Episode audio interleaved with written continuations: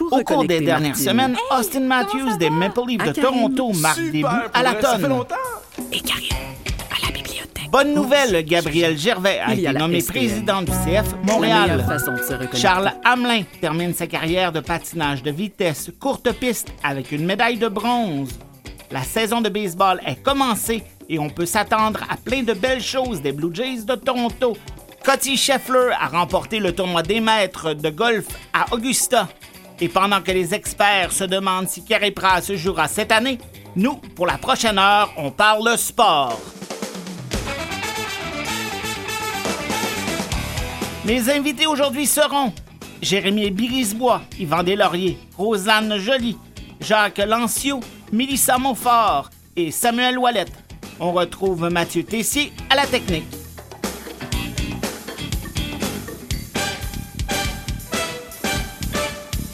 Je m'appelle Dominique Tremblay et au cours de cette émission du 12 avril 2022, on parlera de l'Alliance de Montréal, du Canada à la Coupe du monde de soccer, des Québécois au baseball professionnel, du défi sportif Altergo et des athlètes qui font un retour.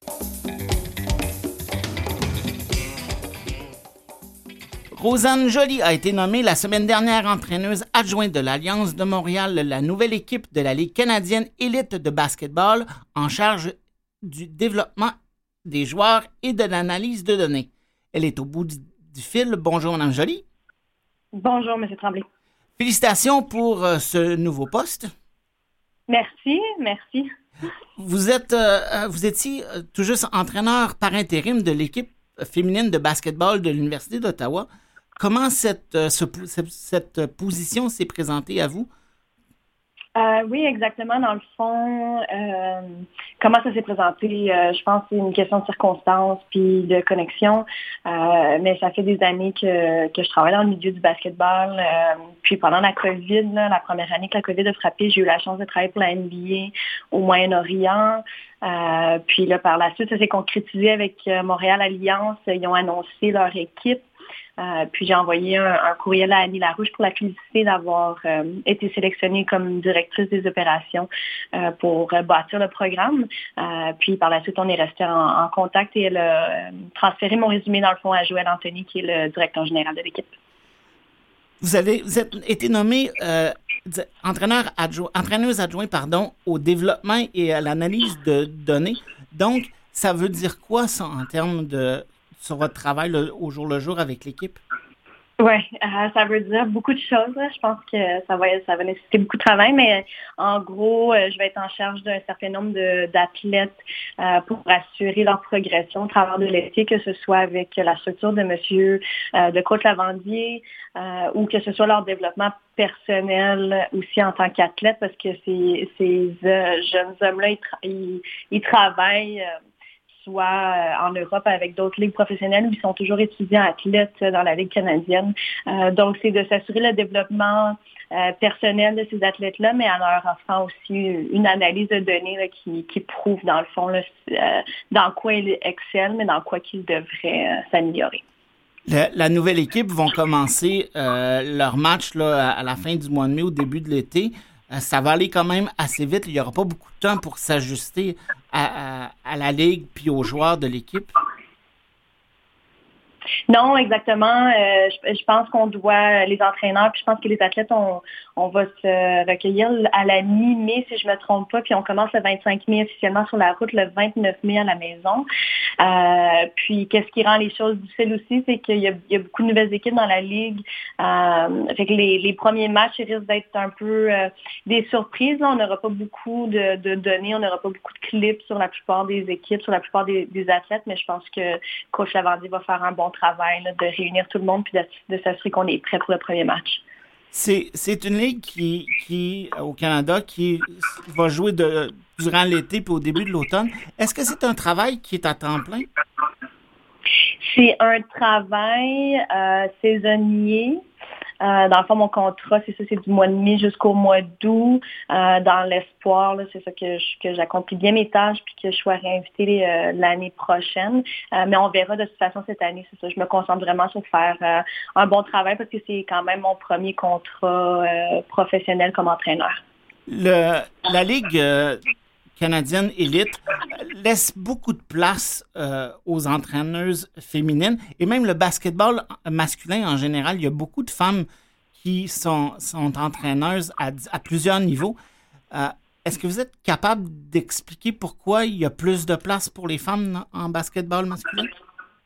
Oui, ben, je pense que si on compare avec les autres sports, euh, le basketball, ça reste quand même un, sport vraiment, vraiment similaire si c'est pas la même chose, que ce soit pratiqué par les hommes, que ce soit pratiqué par les femmes. Les règlements sont les mêmes, euh, les, structures sont les mêmes, les stratégies sont les mêmes.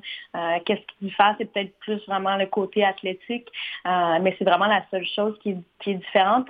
Tandis que d'autres sports, ça devient peut-être plus difficile pour les hommes de laisser une place pour les femmes parce que parce que quand le football n'est pas pratiqué à un haut niveau par les femmes ou parce que le baseball n'est pas pratiqué à un haut niveau par les femmes. Euh, on, pense que, euh, que les connaissances, que les expertises sont, moins élevées euh, pour les femmes professionnelles, mais ce n'est pas le cas. Mais je pense que ça a peut-être c'est peut-être le lien du pourquoi au basketball, on est plus ouvert d'esprit de ce côté-là. Vous l'avez mentionné plus tôt et aussi en lisant votre, votre profil, vous avez travaillé pour la NBA Dubaï au Moyen-Orient. Comment a été cette expérience-là? C'était euh, une expérience personnelle pour vrai, vraiment cool. euh, désolée d'utiliser un peu un anglais, mais... Ah, aucun problème. Euh, euh, c'est la première fois que je vivais pas à la maison. Dans le fond, c'est mon, ma première expérience de le faire à Dubaï. c'était complètement magique. Donc, de, de, de, connaître un autre coin de pays, de d'être euh, près d'une autre culture, de comprendre comment ça fonctionne dans d'autres pays. Ça, ça a été vraiment pour moi une ouverture d'esprit. Euh, mais de savoir que je montais les échelons un peu puis que j'avais cette opportunité-là de travailler pour la NBA, même si c'est pour la, branche internationale au Moyen-Orient, que j'allais pouvoir avoir un impact là-bas parce qu'il n'y a pas beaucoup de, jeunes filles qui pratiquent le sport, même si euh, j'ai été là pour une courte durée j'ai encore une vraiment belle relation avec mon, mon ancien employeur là, puis il m'affirme vraiment que, que ça a quand même été euh, un gros impact dans la communauté là-bas. Donc, euh, ouais, ça a été vraiment une belle expérience. La, NBA a, quelques, des, euh, des, écoles comme ça un peu partout à travers le monde. Bénédicte Mathurin, qui, qui a excellé avec l'Université d'Arizona, lui a passé par le, la NBA Mexique pour se développer avant d'aller à au, niveau universitaire. Est-ce que c'est un bon, un bon programme pour se développer? Oui, ben je pense que le problème est encore en développement. En fait, ça fait seulement quelques années que ça existe. Euh, je pense que d'ici dix ans, ça va être, ça va vraiment exploser. à Dubaï, dans le fond, c'est la première école au Moyen-Orient. Euh, mais je pense que dans quelques années, ça va vraiment être un gros programme non seulement pour développer le basketball de façon mondiale, mais vraiment pour cibler les meilleurs athlètes au monde. Euh, c'est ça l'objectif de la NBA, dans le fond, là, de pas seulement se concentrer vraiment en Amérique, puis dans quelques coins en, Europe ou en Afrique avec la BAL, euh, mais de vraiment développer le sport de, de façon mondiale, puis d'être capable d'identifier plus, facilement le talent. Et aussi, euh, je sais aussi que vous êtes, vous êtes beaucoup impliqué au niveau je vais utiliser le mot anglais, caritatif pour développer le basketball un peu partout à travers le monde. Vous avez fait quelques voyages en Afrique pour développer le sport là-bas. Est-ce que vous pouvez nous parler de cette expérience-là? Oui, c'est vraiment quelque chose qui me tient à cœur. Euh, j'ai réalisé en étant étudiante athlète moi-même qu'il y avait beaucoup d'expériences que je n'avais pas vécues à un jeune âge. Ben, à un plus jeune âge, je pense, dans des années où est-ce que c'est important de vivre ces expériences-là pour un peu euh, se connaître, tu sais, développement personnel, puis se connaître nous-mêmes, puis de, de connaître notre identité, euh, puis de le faire avec des voyages internationaux. à ma de, de, la façon que moi je le vois, c'est vraiment important. Euh, puis de, connecter au travers le sport, on, le sait tous, le basketball, que ce soit le basketball ou d'autres sports, c'est une façon vraiment facile de connecter les gens, de connecter les communautés, euh, de connecter les cultures. Euh, donc, j'y crois à fond, puis j'ai vraiment de recommencer ces activités-là qui, ont été mises sur pause à cause, de, à cause du COVID. Et rapidement, est-ce que ce genre d'expérience-là va vous aider euh, dans votre rôle d'entraîneur, euh, d'entraîneuse adjoint, pardon, avec l'Alliance? J'ose croire, oui. Euh, j'ai été entraîneur adjoint pendant plusieurs années à temps plein. Euh, puis mon rôle comme entraîneur adjoint, oui, c'est un côté technique, puis spécialement cet été parce que c'est du développement de joueurs puis de l'analyse de données. Euh, mais je pense que ce qui est magique aussi avec le rôle d'entraîneur adjoint, c'est vraiment de, de s'assurer de la connexion avec les athlètes puis de leur offrir un environnement où est-ce qu'ils peuvent performer le plus possible. Puis avec ces expériences-là, euh, j'ai réalisé que j'ai une facilité à connecter avec les gens, puis avec les athlètes, puis de leur expliquer, puis de leur offrir une, différente façon de voir les choses. Donc oui, j'ose croire que ces expériences-là vont m'aider cet été. Ben, merci beaucoup, euh, Madame Joly, pour cet entretien. Je vous souhaite une très bonne première saison avec l'Alliance de Montréal. Au revoir. Merci beaucoup aussi. Merci. Je rejoins Samuel Ouellette, qui est le directeur administratif du pôle sport au HEC Montréal. Bonjour Samuel. Bonjour Dominique, ça va bien? Oui, très bien, merci. Euh, une grosse nouvelle euh, au soccer, le Canada s'est finalement qualifié pour la Coupe du Monde, mhm. euh, quelque chose comme 35 ans après 1986, 34 ans. Qu'est-ce que ça va amener, ça, pour le Canada, cette qualification à 14? Ben écoute, euh, Dominique, moi je, pense que c'est excellente nouvelle euh, pour le sport qui est le soccer, mais c'est une excellente nouvelle pour le sport au, Canada. Tu sais, pour moi, le, premier impact là, qui est à, énoncer, c'est il est d'ordre financier. C'est-à-dire que euh, il y a des, des, millions de dollars en redistribution de la FIFA qui vont vers les pays qui participent, des millions qui sont possibles grâce, par exemple, aux, aux, ententes avec les télédiffuseurs, puis aux différentes ententes de partenariat avec la Fédération internationale. On peut penser là un, ordre de montant, c'est à peu près 10 millions de dollars qui sera versé de la FIFA vers Canada Soccer euh, pour des projets structurants qui vont permettre j'imagine à terme d'avoir des initiatives, des projets, des infrastructures euh, pour le développement du sport, du soccer au Canada. Alors ça, c'est un premier impact financier, mais qui, je crois, va avoir des, des, impacts bien au-delà du, euh, du, chiffre. Et ça va aider pas juste le soccer masculin, mais ça pourrait même aider le soccer féminin? Ben, effectivement, effectivement, parce que tu sais, ben, auprès de la Fédération nationale, donc Canada Soccer, ben, c'est une même fédération qui est qui est responsable du développement du sport à la fois masculin, mais aussi féminin. On sait là euh, traditionnellement que l'équipe féminine nationale se classe mieux même que ses, euh, que ses collègues euh, masculins. Donc, je pense que ça va permettre d'injecter ce que j'appellerais de l'argent neuf dans le système sportif soccer partout au Canada, dans chacune des provinces. Parce que du côté féminin, même si chez les femmes, le Canada est classé meilleur, probablement dans la médaille d'or aux Jeux olympiques, puis classé euh, dans les 6, 7, 8 meilleures équipes au monde, mhm. les montants que la FIFA donne au Canada pour la Coupe du monde féminine est beaucoup moindre. Oui, exactement. Tu as parfaitement raison. Comme je le disais, ces montants-là sont, cette redistribution-là, elle est possible ben, avant tout à cause des droits de télédiffusion, des droits de diffusion euh, sur les différentes plateformes. Alors oui, étant donné que ces montants sont moindres, il y a moins d'argent qui est redistribué. Je, ne saurais te dire exactement combien, mais on peut penser que c'est vraiment moins que les 10 millions anticipés. Est-ce que euh, les Jeux olympiques euh, ont, ont, un gros contrat de télédiffusion? Est-ce qu'il y a une redevance qui est redonnée euh, au pays de cette même façon-là ou ça fonctionne différemment? C'est une excellente question, à savoir que les Jeux olympiques sont sous la responsabilité évidemment du Comité international olympique, qui, euh, je crois, lui, dans son système de redistribution, euh, va plutôt s'adresser aux différents comités olympiques nationaux. Donc, dans, dans le cas du Canada, ben, on pourrait penser au comité olympique canadien, qui, lui, d'une certaine façon, se veut aussi un bailleur de fonds pour le système sportif canadien. Donc, ultimement, il y a de l'argent qui est touché. Et donc, on sait que si les sports euh, en question performent sur la scène olympique, ben, que ce soit par le comité olympique canadien ou, par exemple, des programmes de financement ciblés comme à nous le podium, ça a des impacts euh, sur les organisations. Ultimement, ça a des impacts sur les athlètes aussi. Est-ce que euh, donc, une médaille, une qualification ou des médailles euh, faites remporter dans des compétitions importantes a souvent un retour financier important?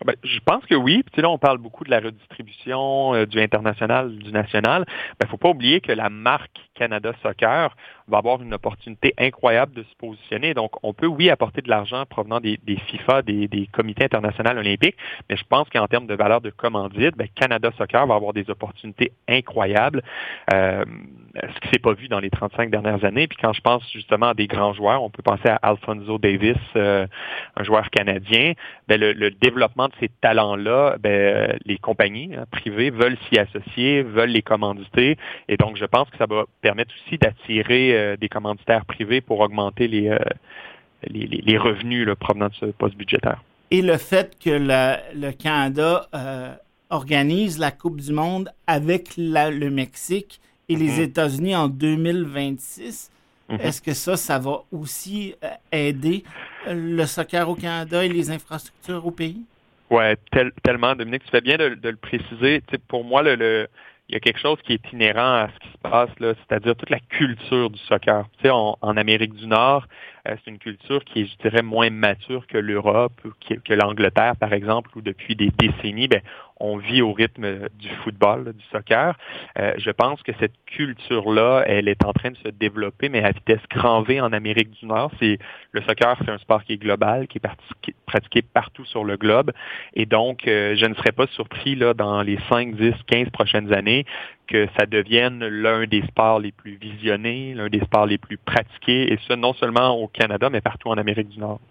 Je vais peut-être te mettre sur la sellette, mais les, les, le, Canada va dans, les matchs au Canada vont être organisés dans trois villes. Les villes mhm. n'ont pas été nommées, mais Montréal s'est retiré de la course il y a quelques mois à mhm. cause de coûts qui, que le gouvernement a dit qui étaient trop prohibitifs ou c'était pas mhm. rentable. Est-ce que pour toi, c'est quelque chose, une erreur? Ben, je me prononcerai pas à savoir si oui ou non on devrait l'avoir. Ce que je sais cependant, c'est que la préparation à un tel événement, les investissements qui sont demandés, les contributions des différents gouvernements, c'est des sommes euh, pharaoniques. C'est énorme. Et donc, je pense que dans le contexte que l'on connaît des deux, voire des trois dernières années, dans lesquelles il y a énormément d'argent public qui a été redirigé, par exemple, vers les systèmes de santé là, pour les causes de pandémie, tout ça, euh, actuellement, le fait de recevoir un événement international n'était pas sur la liste des priorités de nos bailleurs de fonds. Euh, puis évidemment, je, peux le comprendre. C'est une question de faire des choix. Cela dit, est-ce qu'un tel événement aurait permis d'avoir des retombées euh, à la fois économiques, mais avoir des retombées euh, peut-être plus sociétales? Euh, je pense que oui aussi. je, n'ai pas été impliqué à quelconque, dans quelconque mesure sur l'appel de candidature, donc je ne pourrais dire, mais il, est important de savoir que toute la question des méga événements en termes de, gestion, euh, c'est très critiqué à savoir, y a-t-il vraiment les retombées économiques qui sont initialement euh, prévues, évoquées, promises? Euh, c'est un débat qui n'en finit plus, à la fois pour la, pour la Coupe du Monde, mais aussi, bon, évidemment, pour les Jeux olympiques qui sont un méga événement. donc ça, il y a, je dirais presque qu'il y a des théories ou des courants de théories qui s'opposent un peu sur la tenue de méga événements. Je me situerais entre les deux pour, pour ne pas avoir une opinion partisane bonne réponse diplomatique. Mais je veux revenir, c'est vrai que c'est critiqué, même au niveau de la recherche. vu que vous êtes, vous, êtes spécialisé au niveau de la recherche au HEC, même au niveau des, universitaires, les retombées, c'est quelque chose qui est très controversé rapidement. Exactement, exactement. Puis c'est, encore une fois, je reviens un peu. J'évoquais tout à l'heure le mot de courant. Là. Euh, il y a certains groupes d'économistes appliqués qui, euh, ben, effectivement, sur la base des chiffres, puis euh, vont conclure que la tenue d'un méga événement, bien qu'on promette mer et monde là, en termes de retombées, euh, ça ne se concrétise pas. Euh, il y a malheureusement certains événements où on a mal planifié euh, ce qu'on appelle les legs, donc à savoir qu'est-ce qui va rester après l'événement. bien qu'au bien qu'à Montréal, ben, on ait une relation amour-haine avec notre stade olympique. pour savoir qu'on est une, une des villes olympiques qui, euh, voire plus de 40 ans après la tenue des Jeux, utilise encore les infrastructures. Le cas de Sochi ou le cas de Athènes notamment, euh, c'est des cas où les, les, infrastructures ont été construites à coût de milliards de dollars euh, et qui aujourd'hui, ces infrastructures-là ne sont plus utilisées, sont même désuètes. Euh, c'est triste de, donc d'investir autant d'argent pour autant peu de retombées de l'aigle.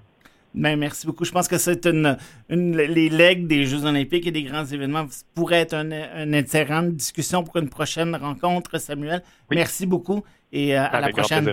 Au revoir. Merci Dominique. Au revoir.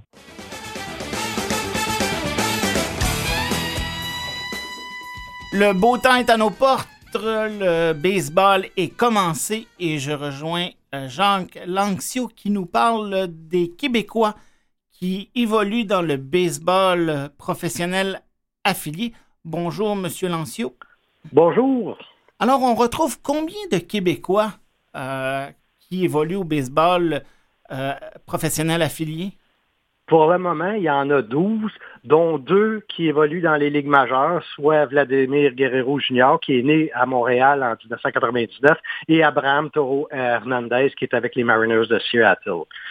Il euh. y en a donc 10 autres qui sont dans les, filiales des équipes professionnelles. Quand on parle de filiales de, euh, des équipes professionnelles, ça, ça, veut dire quoi pour ceux qui ne connaissent pas le baseball? Ça veut dire que c'est des, des équipes où on développe les joueurs, on les prépare à arriver dans les ligues majeures. Ça se divise en plusieurs catégories, catégorie A, catégorie 2A, catégorie 3A. Et le 3A étant la, dernière étape avant d'accéder au majeur.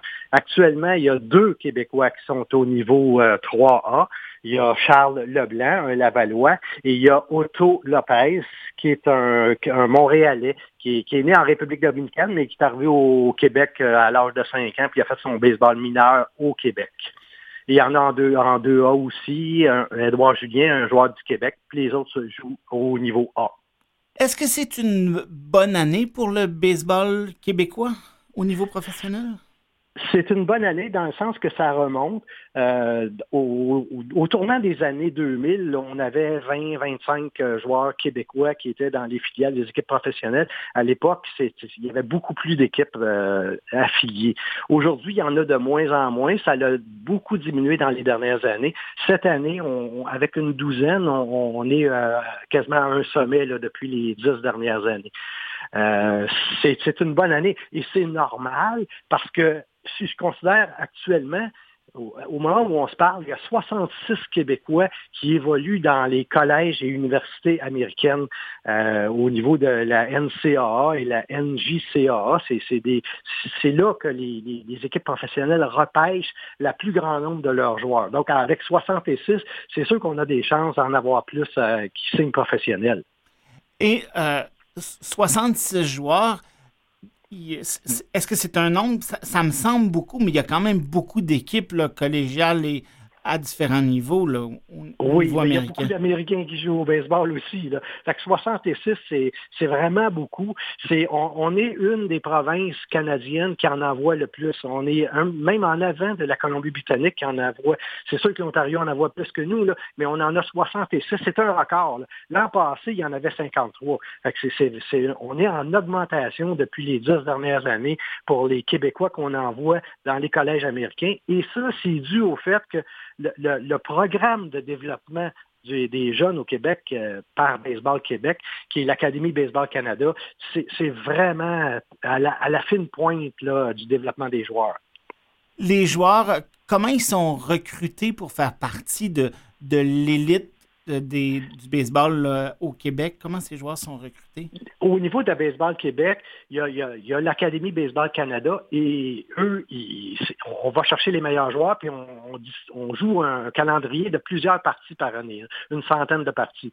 Mais en dessous de, de l'ABC, il y a tout un paquet de recruteurs qui scrutent tous les tournois puis qui vont voir les, les parties un peu partout au niveau Bantam.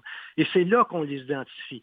Dès qu'ils ont 15 ans, 14-15 ans, on les identifie, on les suit, et dès qu'ils ont 16 ans, on les récupère avec l'ABC. Et l'ABC, c'est un programme annuel de développement des joueurs. Euh, donc, ils s'entraînent à l'année. Ils ont deux voyages par année, un au mois de mars en Arizona, puis euh, durant l'été, ils font beaucoup de tournois aux États-Unis, ce qui permet aux joueurs d'être vus par les recruteurs de collège et d'université et aussi par les recruteurs du baseball majeur parce que les, recruteurs du baseball majeur, c'est à 16-17 ans qui, qui, vont chercher leurs joueurs. C'est là qui, sont intéressants pour eux autres. Vous êtes impliqué dans, le baseball québécois depuis les années 90, donc vous avez connu les bonnes années euh, des expos. là, ça fait plusieurs années que les expos sont partis. On a quand même continué à avoir du bon niveau de baseball dans la province. Oui, on a continué à avoir du bon niveau de baseball. La seule chose qu'on a perdu avec l'arrivée des expos, puis c'est dommage, c'est les spectateurs dans les, dans les stades pour le baseball junior. Si je prends avant l'arrivée des expos en 69, euh, le, baseball junior à Montréal attirait des 2500 puis 3000 personnes par partie. Aujourd'hui, euh, vous avez même pas 100 personnes par partie. C'est les parents qui suivent.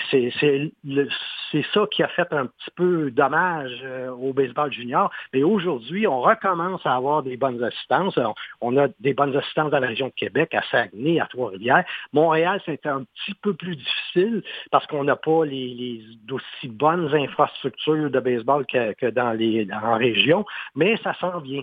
Euh, puis effectivement, le, départ des expos, c'est triste, mais ça ça ramène l'objectif sur les jeunes joueurs, puis c'est intéressant pour eux autres. Et euh, on lisait dans le journal euh, cette semaine que l'Académie de baseball euh, du Canada, est en recherche d'un domicile fixe. Oui.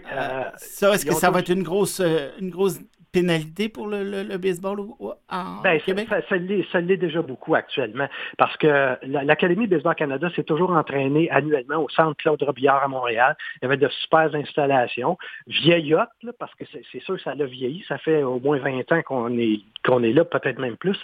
Euh, aujourd'hui, euh, l'an passé, avec le, COVID, puis ils ont, utilisé le stade de soccer de Montréal pour héberger euh, les ceux qui avaient le COVID qui était sans, résidence fixe. Et ils ont, malheureusement ramené le soccer au niveau du euh, centre Claude Robillard, ce qui a enlevé la place euh, de l'ABC. Actuellement, ils sont en recherche d'un autre endroit pour s'entraîner, euh, mais il n'y en a pas beaucoup des, endroits pour s'entraîner au baseball. À part Trois-Rivières, où ils sont très, très bien installés, et à Québec, dans la région métropolitaine, il n'y en a malheureusement pas. Il va falloir soit qu'ils en construisent ou soit qu'ils décident de transférer l'Académie Baseball Canada à Trois-Rivières ou à, Québec. les capitales de Québec et les, Trois-Rivières, les Aigles de Trois-Rivières qui jouent dans une ligue indépendante professionnelle font un bon travail pour garder la flamme, la flamme euh, du baseball professionnel en terminant. Oui, beaucoup, beaucoup, beaucoup. Et euh, cette année, ça devrait être une année record au niveau des joueurs québécois qui vont être autant avec euh, les capitales de Québec que les Aigles de Trois-Rivières et même avec les Titans d'Ottawa, qui, est la troisième franchise au Canada de la Ligue Frontière. Euh, ça va, ça donne une chance aux Québécois qui sortent des collèges ou qui terminent leur carrière dans le baseball affilié parce qu'ils sont libérés de, continuer à jouer au baseball. Mais... Ça, va donner du bon baseball. Merci beaucoup, Monsieur Lancio. Je vous souhaite une bonne été, bon baseball, et on s'en va à la pause. À tout à l'heure.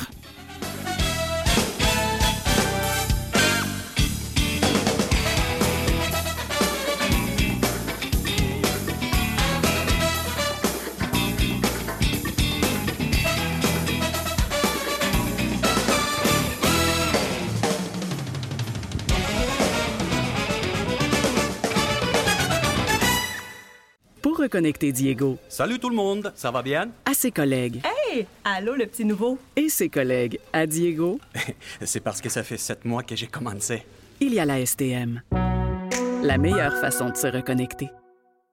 Ladies and gentlemen, welcome to the halftime show.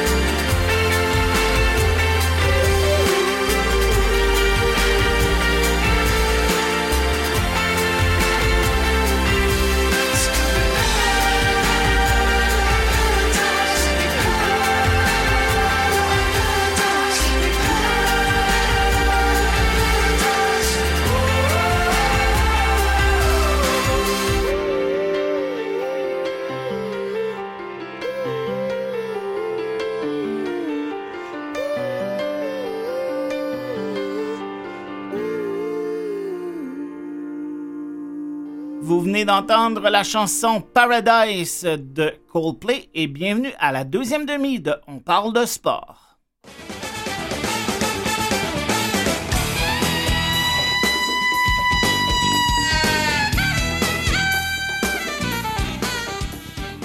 Du 22 avril au 1er mai se tiendra la 39e édition du défi sportif Altergo. Je rejoins la directrice des événements chez Altergo, Jérémy Brisebois. Bonjour, Mme Brisebois.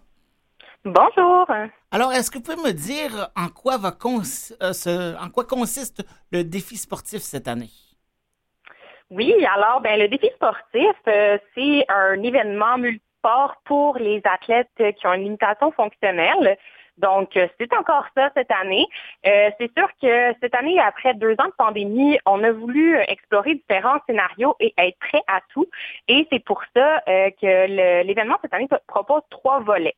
Donc, on a vraiment euh, un volet en présentiel sur nos titres de compétition. On a un volet virtuel et on a aussi un volet qui a déjà commencé depuis début avril qui se déroule directement dans les écoles et qui sont en fait des plus petits défis sportifs Altergo euh, avec euh, certaines épreuves qu'on organise directement dans les écoles. Il y a combien de sports qui font partie du défi sportif Altergo? Oui, alors on a 12 sports euh, différents qui seront présentés cette année. On a entre autres de l'athlétisme, du basketball, du boccia, du rugby en fauteuil. Donc on a vraiment euh, une très grande variété de sports proposés. Vous, vous dites que vous avez euh, plusieurs sites de compétition. Vous êtes euh, à la grandeur de, de l'île de Montréal, puis même un peu plus loin. là. Oui, exactement. On a sept sites de compétition, euh, majoritairement à Montréal, mais on a également euh, un site de compétition qui est à Longueuil, plus précisément. Euh, si vous donnez plus de détails sur que- quel genre de compétition vont se dérouler à Montréal et y a-t-il un endroit plus particulièrement où ça se déroule? Oui, alors euh, au défi sportif, on a différents volets de compétition. Quand on parle de la compétition compétition euh, scolaire, donc qui accueille vraiment des jeunes qui, qui proviennent des écoles de partout au Québec. Euh, les- ces sports-là vont majoritairement se dérouler au complexe sportif Claude Robillard à Montréal. Donc, euh, c'est là que se tiennent la plupart des compétitions scolaires. On a aussi euh, une compétition scolaire qui va se dérouler euh, à l'Arena Maurice Richard. Euh, sinon, nos autres compétitions sont vraiment réparties à Montréal. À Longueuil, on retrouve plus le basketball en fauteuil roulant. On a aussi le circuit Gilles Villeneuve euh, où il y aura du paracyclisme et du para-athlétisme.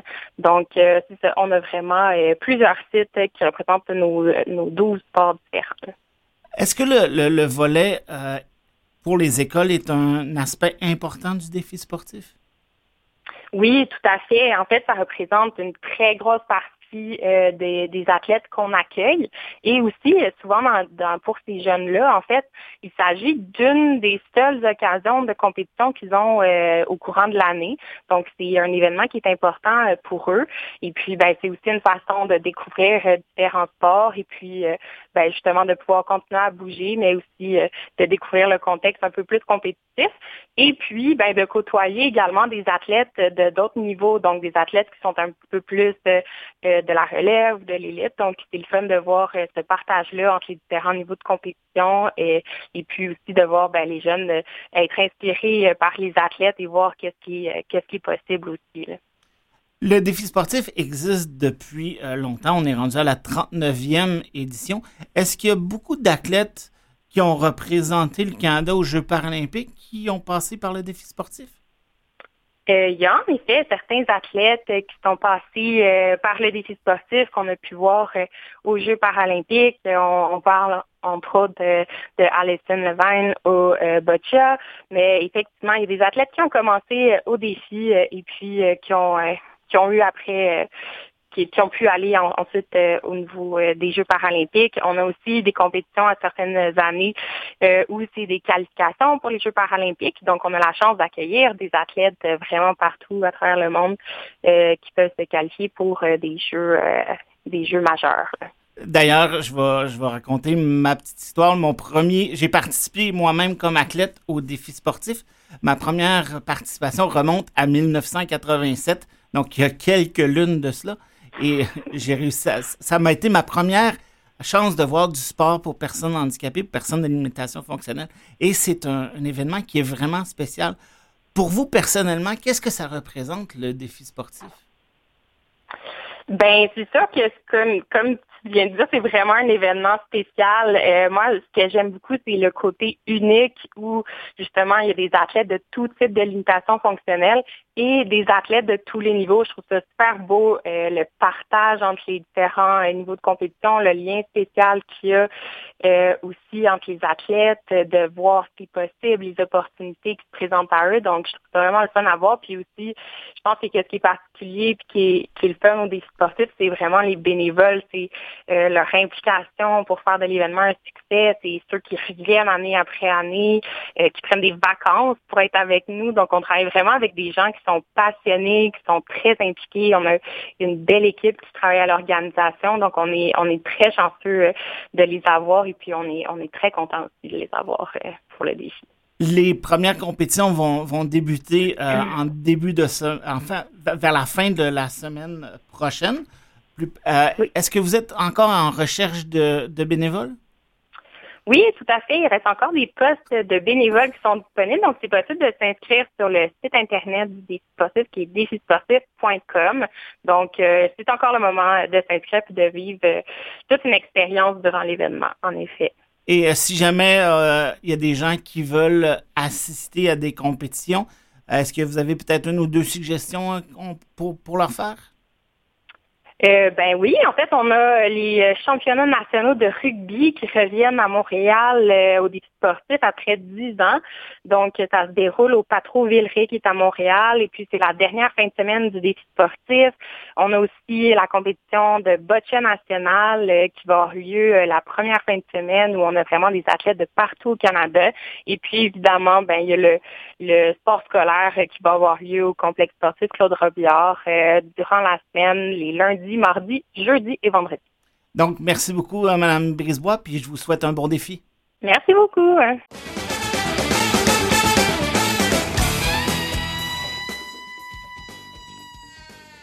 Comme vient de l'indiquer Madame Brisebois, le défi sportif Altergo est un événement spécial pour les jeunes avec une limitation fonctionnelle. Plusieurs écoles se préparent longtemps pour participer à cet événement. J'en ai parlé avec Mélissa Montfort, physiothérapeute à l'école Paul Hall. Bonjour madame, merci de participer à notre émission. Alors, depuis combien de temps vous participez au défi sportif? Moi, euh, je participe depuis en- environ une dizaine d'années. Euh, comment ça s'est... euh, vous avez commencé à participer au défi sportif? En fait, euh, j'ai transféré euh, d'école et mon école où est-ce que j'ai transféré, il y avait déjà une équipe de qui allait au défi sportif depuis quelques années. Et je voyais comment les jeunes aimaient ça. Puis, il y avait toute, euh, toute la préparation, tout l'excitement qui entourait le défi sportif. Je me disais, en tant que physiothérapeute, je pourrais faire bénéficier de tout cet excitement, toute l'activité à d'autres élèves de l'école. Donc, c'est comme ça que j'ai euh, amené une plus grande partie de l'école l'année d'après. Donc, comment, euh, à qui, qui fait partie des gens qui vont se rendre au défi sportif dans votre école?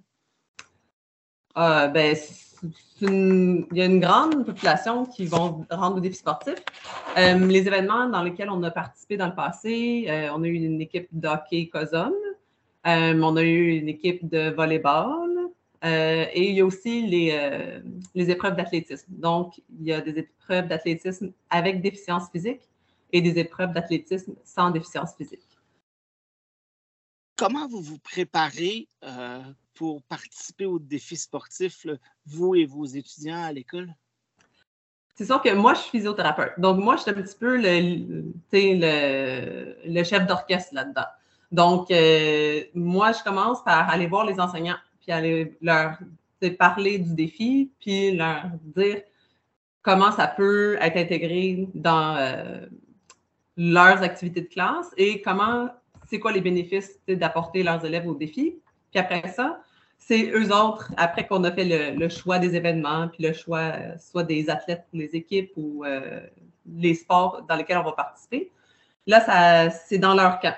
Donc, c'est à eux d'aller euh, préparer les élèves durant les cours d'éducation physique et de préparer pour le grand événement au mois d'avril. Donc, c'est une préparation qui dure toute l'année. C'est pas, on ne se prépare pas juste deux jours d'avance. Vraiment pas. Ça, ça prend des mois et des mois de préparation. Euh, puis, tu sais, il y a des élèves qui arrivent en septembre, puis ils me le demandent déjà. C'est quand on y va au défi sportif. Donc, euh, avec les années et, euh, la tradition qui se répète à toutes les années, les élèves, ils le savent. Ils ont hâte déjà au mois d'avril. Est-ce que c'est euh, facile d'avoir, euh, en anglais, on dit le buy-in des, professeurs et des, personnes en éducation physique à l'école? Euh, ça dépend. Des fois, on, voit ça comme une grosse montagne. On se dit, ah, ben, mes élèves, ils ne pourraient pas participer. On, on voit des élèves qui ont des, des grandes difficultés, puis on se dit, ben, ils ne vont pas faire des Paralympiens. hein. Ça ne va pas être des grands athlètes. Mais justement, c'est un petit peu ça.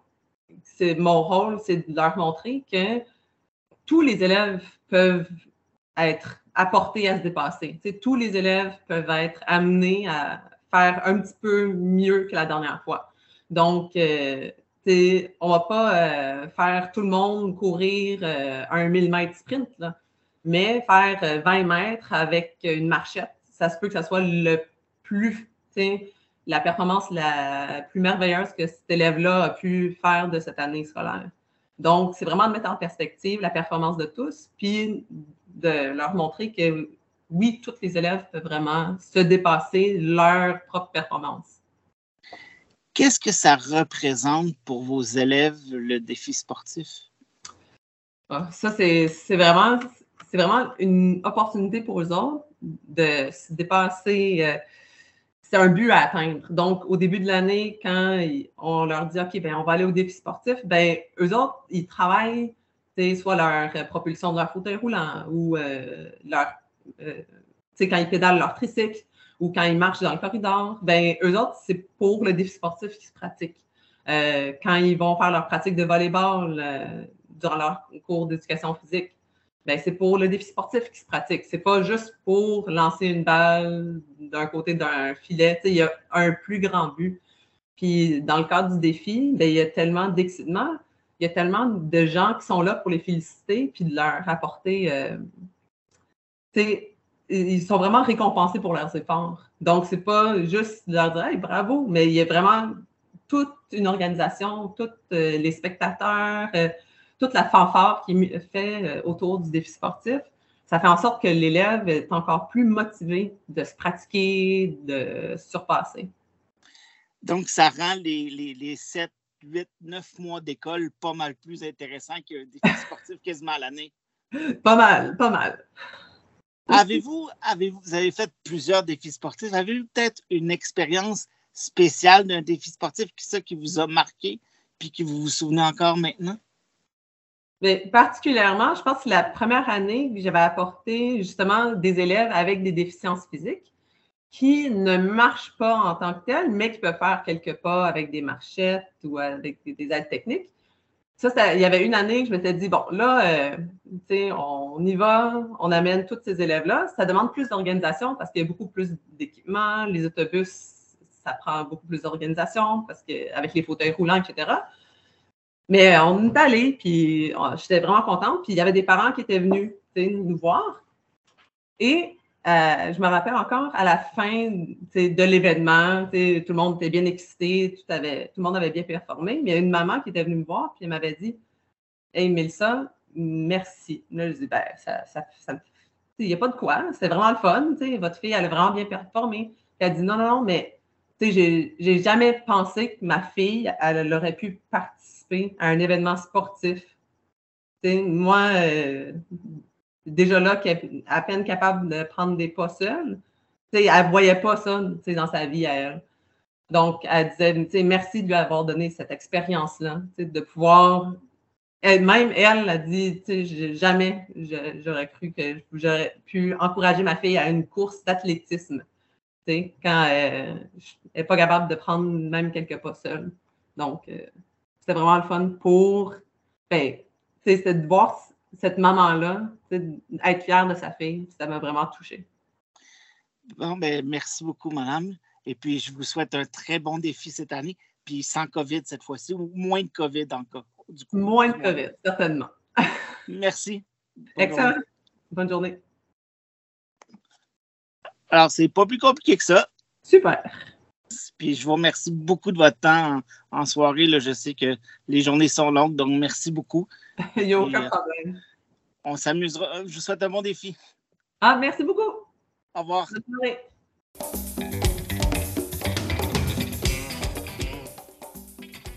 Alors, euh, on rejoint Yvan Deslauriers euh, qui est au bout du fil pour euh, sa chronique euh, hebdomadaire euh, aux deux semaines, euh, à toutes les émissions en tout cas. Oui, c'est ça. Bonjour, Yvan. Oui, oui. Ça va bien? Très bien, merci. Et toi? Oui, oui, pas pire. Alors, tu nous parles de quoi aujourd'hui? Ben, euh, mon sujet est venu un peu de la fin de En fait, est venu de jeudi quand je me suis mis à regarder le tournoi des maîtres au golf et euh, surtout intéressé par le retour de Tiger Woods. Et euh, ça m'a fait penser que il y a des athlètes professionnels qui ont marqué leur sport, qui ont fait des retours importants aussi. Et c'est là-dessus que je veux vous parler euh, cet après-midi. Ben, c'est bien. Alors, euh, commençons par, euh, en 2018, au Masters, au tournoi des maîtres, Tiger Woods revenait de plusieurs problèmes physiques et pas physiques et tout ça. Il y a un journaliste qui lui a demandé est-ce qu'il pense qu'il est au point de faire le plus grand retour sportif de tous les temps? Et là, euh, Tiger Woods, qui connaît très bien le golf, il connaît le sport en général, euh, a dit euh, excusez-moi, mais euh, non, parce qu'il y a un golfeur euh, avant moi qui a fait une, un retour vraiment spectaculaire et qui mérite d'avoir l'étiquette du retour le plus important. Son nom, c'est Ben Hogan. Et Ben Hogan, qu'est-ce qui lui est arrivé? Euh, c'est qu'il a été il a été pris lui aussi dans un accident de la route. Euh, il conduisait sa voiture avec son épouse et euh, il, a, il a fait un face-à-face euh, avec un autobus. Euh, ça, c'était en 1949. Et c'est jamais des bonnes nouvelles un face-à-face avec un autobus? Non, et euh, par réflexe, il s'est jeté sur sa conjointe pour euh, lui éviter un choc, et ça lui a peut-être sauvé la vie parce que le moteur est rentré dans la voiture vers le vers le conducteur et s'il avait été à cet endroit-là, il aurait probablement été, euh, aurait probablement été décédé. C'était le Tiger Woods de son époque et euh, en trois ans, quand il est revenu, euh, il a remporté plusieurs titres majeurs. En fait, il avait remporté euh, il a remporté dans sa carrière 37 titres au total, mais il en a remporté 10 après son accident. Euh, et il a été comme Tiger un peu maintenant, il était obligé de faire attention euh, toutes les fois qu'il faisait une, euh, une ronde, il fallait qu'il mette son pied dans la glace. Euh, il a beaucoup diminué le nombre de de tournois auxquels il a participé. Euh, ça a été une réhabilitation très, très, très difficile et euh, ça a pris 11 mois avant qu'il commence à jouer dans un premier tournoi qui a perdu en supplémentaire, faut le dire. Et euh, comme il était crevé au bout des quatre rondes de ce tournoi-là, heureusement, il a, il a, il a plu alors, euh, la ronde supplémentaire, c'était pas juste un trou supplémentaire, c'était une ronde supplémentaire, a été remise et remise et remise jusqu'au mercredi. Il a été un peu plus chanceux.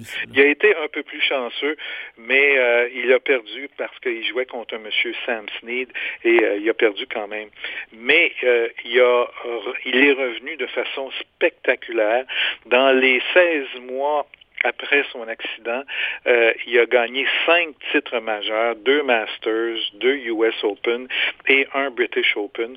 Mais euh, c'est pas du tout le même rythme qu'il avait avant son accident, mais quand même. Et le... On serait en forme, puis on en gagnerait un, puis on serait bien heureux. C'est ça, mais le Ben Hogan avait peut-être pas, il avait peut-être pas la profondeur et le talent de golfeur que Tiger Woods do, doit affronter euh, à chaque tournoi.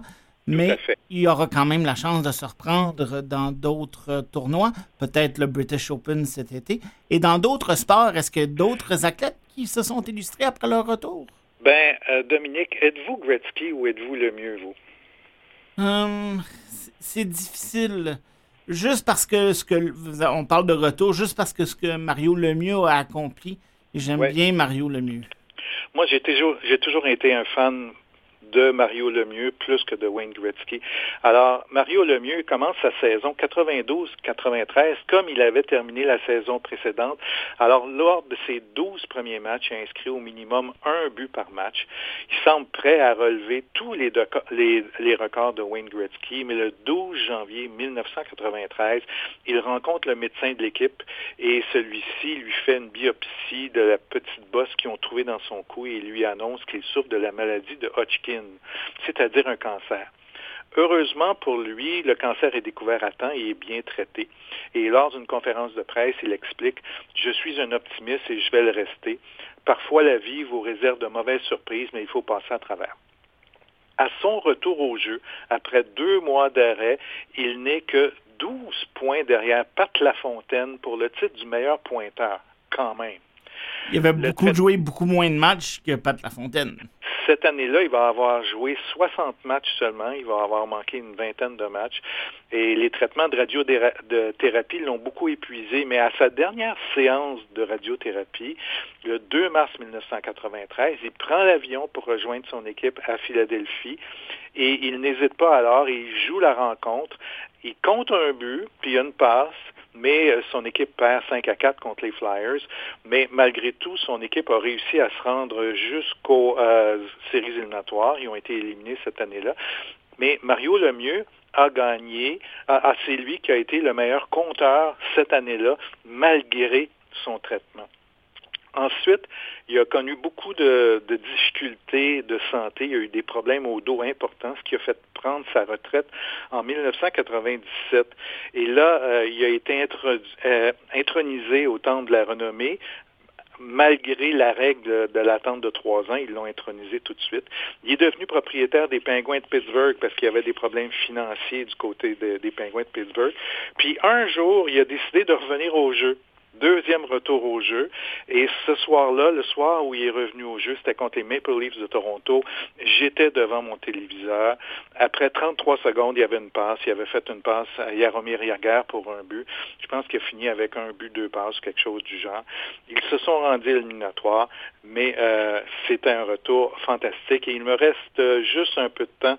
C'est difficile de passer sous silence. Saku Koivu aussi avait eu un cancer qui n'était pas un cancer hodgkinien.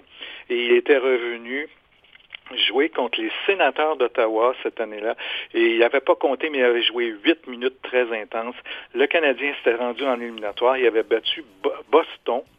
Et c'est l'année où euh, euh, Michel Terrien avait joué, avait eu son veston jaune moutarde et il avait perdu contre les Hurricanes de la Caroline. Mais c'est un retour que les gens s'en souviennent encore. Et peut-être que Carey Price, lui aussi, va faire un retour. On sait jamais. Merci beaucoup, euh, Yvan, pour ta chronique. On se reparle la prochaine émission. Merci. Merci, bye. Alors, c'est ce qui met un terme à notre émission d'aujourd'hui. Je remercie nos invités euh, Jérémy Brisebois, Yvan Deslauriers, Rosanne Joly, Jacques Lancio, Mélissa Montfort, Samuel Ouellette, Mathieu Tessier. Merci beaucoup à la technique. Au revoir.